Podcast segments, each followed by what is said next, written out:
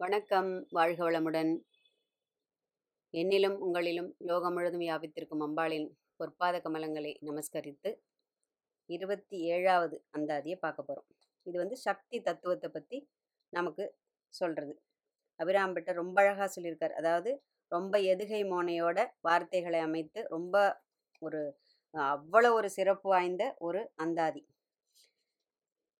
அதாவது முதல்ல நம்ம படிச்சிருவோம். அதுக்கப்புறம் மீனிங் பார்க்கலாம். உடைத்தனை வஞ்சப் பிறவியை உள்ளம் உருகும் அன்பு படைத்தனை பத்ம பதயுகம் சூடும் பணி எனக்கே. அடைத்தனை நெஞ்சத்து அழுக்கையெல்லாம் நின் அருட்புணலால் துடைத்தனை. சுந்தரி நின்னருள் ஏதென்று சொல்லுவதோ? அப்படிங்கிறார். எதை உடைத்தனை? அதாவது வஞ்சப்பிறவி எது வஞ்சப்பிறவினா எது நம்மளை வஞ்சிக்கிறது? நம்மளை வஞ்சிக்கிறது ஆறு விதமான குணங்கள். காமம் குரோதம் லோபம் மோகம் மத மாத்சரியம். அதாவது ஆசை சினம் மயக்கம் பேராசை செருக்கு வெறுப்பு அப்படிங்கிற இந்த ஆறு விதமான எதிரிகள் தான் நம்மளை வந்து வஞ்சிக்கிறது. அதாவது இந்த பிறவியை வஞ்சிக்கும் ஆறு காரணிகள். ஏன்னா பிறக்கும்போது வந்து நம்ம என்ன பண்ணுறோம் பிரம்மஸ்வரூபமாக தான் பிறக்கிறோம் இல்லையா? அது வளர வளர தான் என்ன பண்ணுறோம் அந்த மாயையோட போர்வைக்குள்ளே வந்து நம்ம அப்படியே பூந்துண்டு அதுக்குள்ளே உழண்டுண்டே என்ன பண்ணுறோம் தேகமே ஆத்மா ஆத்மாவே தேகம் அப்படிங்கிற அந்த தேகாபிமானத்தில் கட்டுண்டு மாயையில் சிக்கிக்கொள்கிறோம் இல்லையா? ஏன்னா உடனே நம்ம கேட்கலாம் அதுவும் அம்பாள் கொடுக்கறது தானே? ஆமாம் உண்மைதான் அதுவும் அம்பாள் கொடுப்பது தான். ஏன்னா அவளே வித்தியாகவும் அவித்தியாகவும் இருக்கின்றாள் இல்லையா?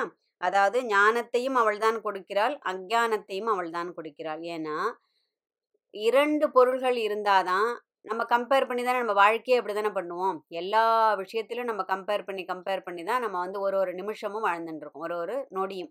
அப்படி பார்க்கும்போது ஒரு இருட்டுன்னு ஒன்று இருந்தால் தான் அந்த வெளிச்சத்தோட மகிமை தெரியும். நிழல் இருந்தால் தான் வெயிலோட அந்த தாக்கம் நமக்கு புரியும் இல்லையா? அந்த நிழலோட அருமை புரியும். எப்படி வேணால் எடுத்துக்கலாம். இப்படி எடுத்துக்கலாம் அப்படி எடுத்துக்கலாம். அப்படி பார்க்கும்போது நமக்கு அவித்தியை இருந்தால்தான் நமக்கு அந்த வித்தியையின் மகிமை தெரியும். அதனால் அக்ஞானத்தை கொடுப்பவளும் அம்பாள் தான் மெய்ஞானத்தை கொடுப்பவளும் அம்பாள் தான் இல்லையா?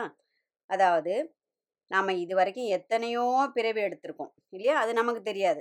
ஏன்னா நம்ம பலமுறை பார்த்தாச்சு இந்த கிடைத்தற்கரிய மானிட மானிட பிறவி வந்து நம்ம வீணடிச்சிடக்கூடாது. ஏன்னா பிறது அரிது அரிது மானிடராய் பிறத்தல் அரிதுன்னு அவையார் சொல்லியிருக்கிற மாதிரி எண்பத்தி நான்கு லட்சம் யோனிகளோட பிறப்பு முடிஞ்சு தான் ஒரு மனித பிறவி கிடைக்கிறது. அதுவும் நல்ல குலத்தில் பிறந்து இதுபோல சத் விஷயங்களை கேட்பதற்கும் நல்லவர்களோடு ஒரு கூட்டு வைப்பதற்கும் பகவானை பற்றி அறிய வேண்டும் என்ற ஆவல் உள்ளதற்கும் எல்லாமே அவ கொடுத்த அறிவு தான் இல்லையா? இது வந்து என்ன? எல்லாருக்கும் இந்த ஞானம் விசேஷ ஞானம் அப்படிங்கிறது இருக்கும். ஓரளவுக்கு இப்போ நம்ம சாதாரணமாக விளக்கேற்றுறோம் சாமி கும்பிட்றோம் கோவிலுக்கு போகிறோம் அப்படின்னு அதோட முடிச்சுக்கிற பல பக்தர்கள் இருக்கா?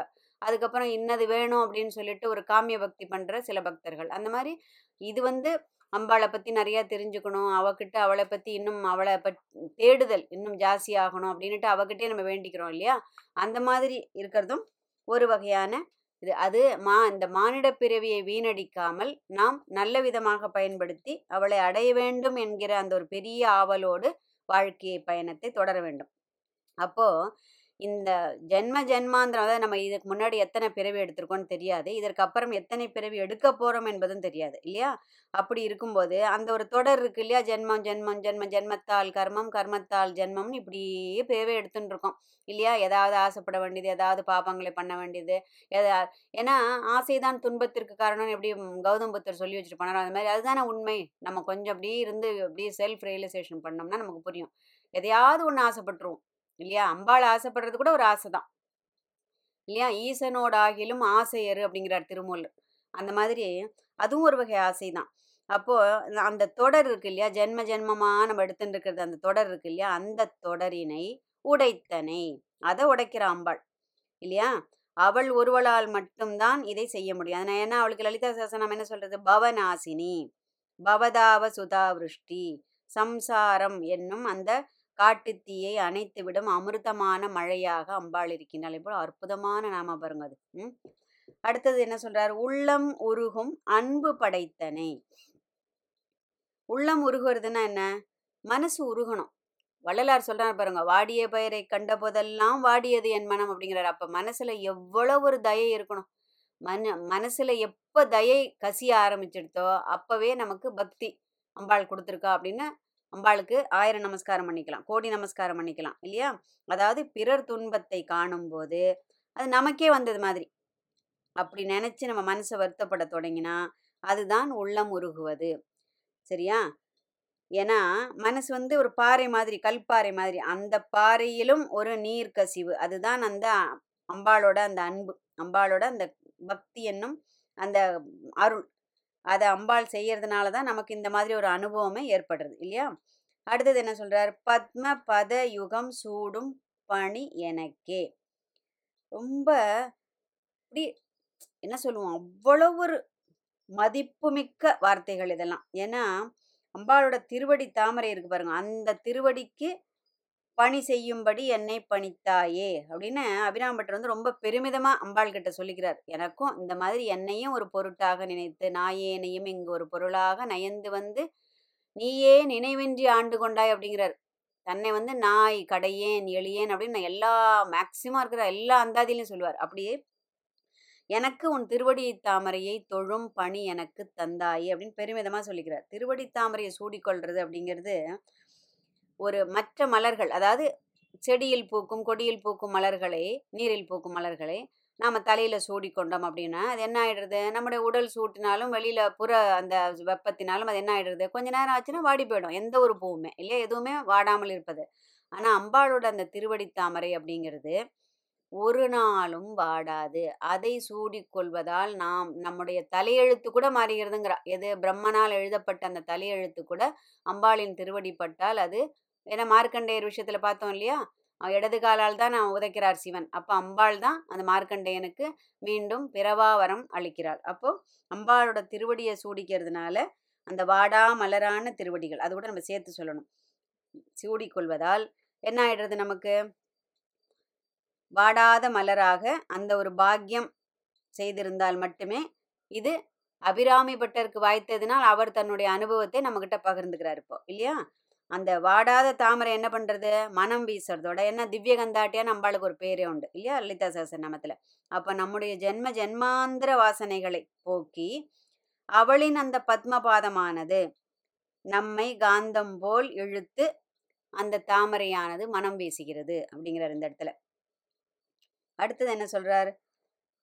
உள்ளம் உருகும் அன்பு படைத்தனை பத்ம பக பதம் சூடும் பணி எனக்கே அடைத்தனை நெஞ்சத்து அழுக்கையெல்லாம் நின் அருட்புணலால் துடைத்தனை. ரொம்ப ஒரு வார்த்தைக்கு ஒரு வார்த்தை அப்படியே வைரம் பாஞ்ச வார்த்தைகள் மாதிரி எல்லாம்.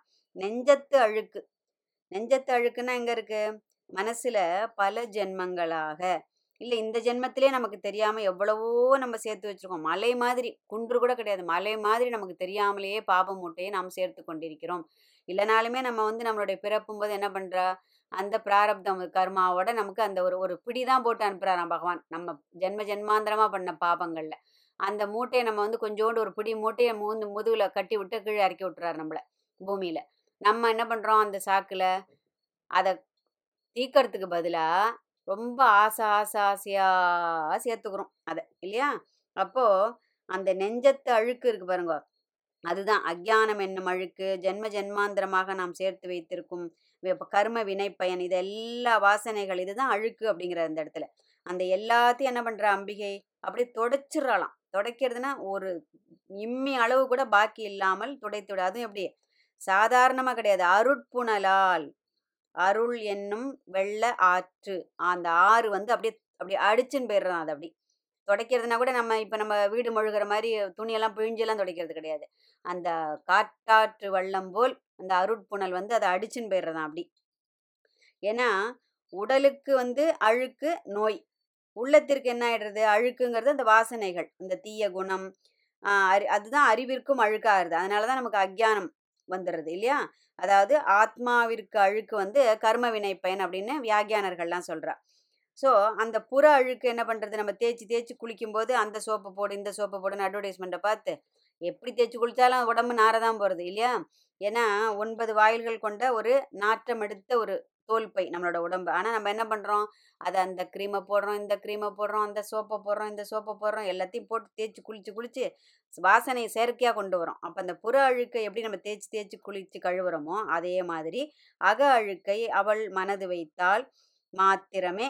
அதாவது நீயே நினைவின்றி ஆண்டு கொண்டாய்ங்கிறார். மிச்சமில்லாமல் அது தொடச்சிக்கணும் அப்படின்னு சொன்னால் அம்பாலோட அந்த அருட்புணல் தான் அது செய்யும் அப்படிங்கிறார். சரியா? நெஞ்சத்து அழுக்குன்னு அருட்புணலாக துடை சுந்தரி. சுந்தரி எல்லாத்துலேயும் சொல்லுவார். திருப்புர சுந்தரி சுந்தரினா அவள் அம்பாள் வந்து பேரழகி மூன்று லோகங்களுக்கும் பேரழகி. திருப்புர சுந்தரினே பேர் அவளுக்கு இல்லையா? ஐயம் ஈரேழு பதினான்கு லோகங்களையும் அவளை விஞ்சக்கூடிய மிஞ்சக்கூடிய அழகு ஒருத்தருக்கும் கிடையாது. இதுக்கு முன்னாடி அந்த அதில் நம்ம பார்த்துட்டோம் அதை. அந்த ஈடு இணையற்ற அழகுள்ளவள் அப்போ அம்பாளுடைய அந்த சௌந்தரியத்தை என்ன பண்றாரு? ஒவ்வொரு அந்தாதிலையும் அவர் சொல்லி சொல்லி சொல்லி சொல்லி அப்படியே மாஞ்சு போறார். அப்படி நின்னருள் ஏதென்று சொல்லுவதோ அப்படிங்கிறார். ஆச்சரியப்படுறார். பா உன் அருளை என்ன சொல்லுவானா?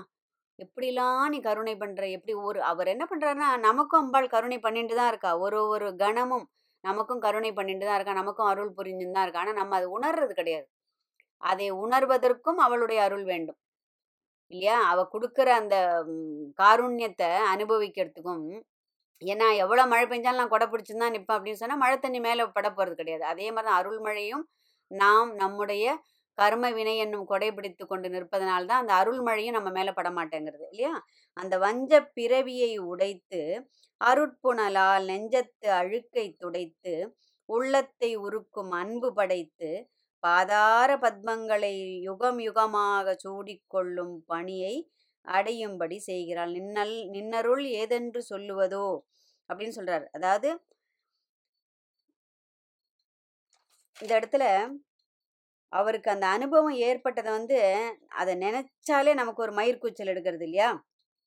ஏன்னா அப்படி அம்பாளை வந்து அருள் என்னும் அன்பு ஊற்றெடுத்து அவ வந்து அப்படியே நினைக்கிறா. அவர் அப்படியே முழுக வைக்கிறா. நினைக்கிறத கூட முழுக வைக்கிறா. அப்போ அவள் என்ன பண்றா அந்த இடத்துல?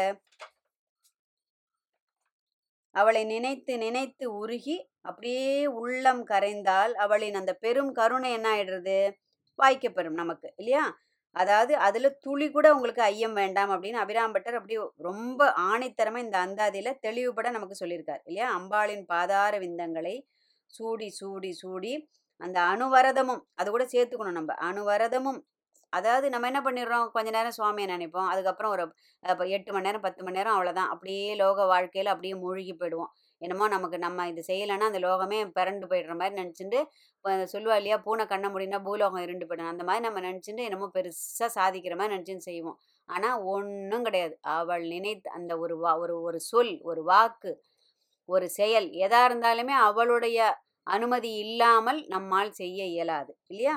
அப்போ அம்பாளோட அந்த அருளினால் அன்பு என்ன ஆயிடுறது ஊற்றெடுத்து உள்ளம் கசியும் அந்த அன்பு அவ்வளவு சுலபமாக வர்றது கிடையாது. அப்படியே வந்தாலும் அது வந்து என்ன சொல்லுவோம்? படித்தாலும் காதால் கேட்டாலும் ஒருத்தர் ஒருத்தர் இப்போ அனுபவம் சொல்கிறான்னு வச்சுக்கோங்க. அப்பா நமக்கும் இந்த மாதிரி நடந்தால் எப்படி இருக்கும்? அப்படின்னு நினச்சிக்கலாம். ஆனால் அது அந்த அனுபவம் நமக்கே ஏற்பட்டால்தான் அதோட ரசம் நமக்கு புரியும் இல்லையா? அந்த அனுபவத்தோட ரசம். அதனால அவளுடைய தனிப்பெரும் கருணையை வேண்டி இந்த இடத்துல என்னென்ன சொல்றார்? அழகா சொல்றார் இந்த இடத்துல. படைத்தனை. அதை முதல்ல உடைத்தனை. அடுத்தது படைத்தனை. அடுத்தது அடைத்தனை. துடைத்தனை.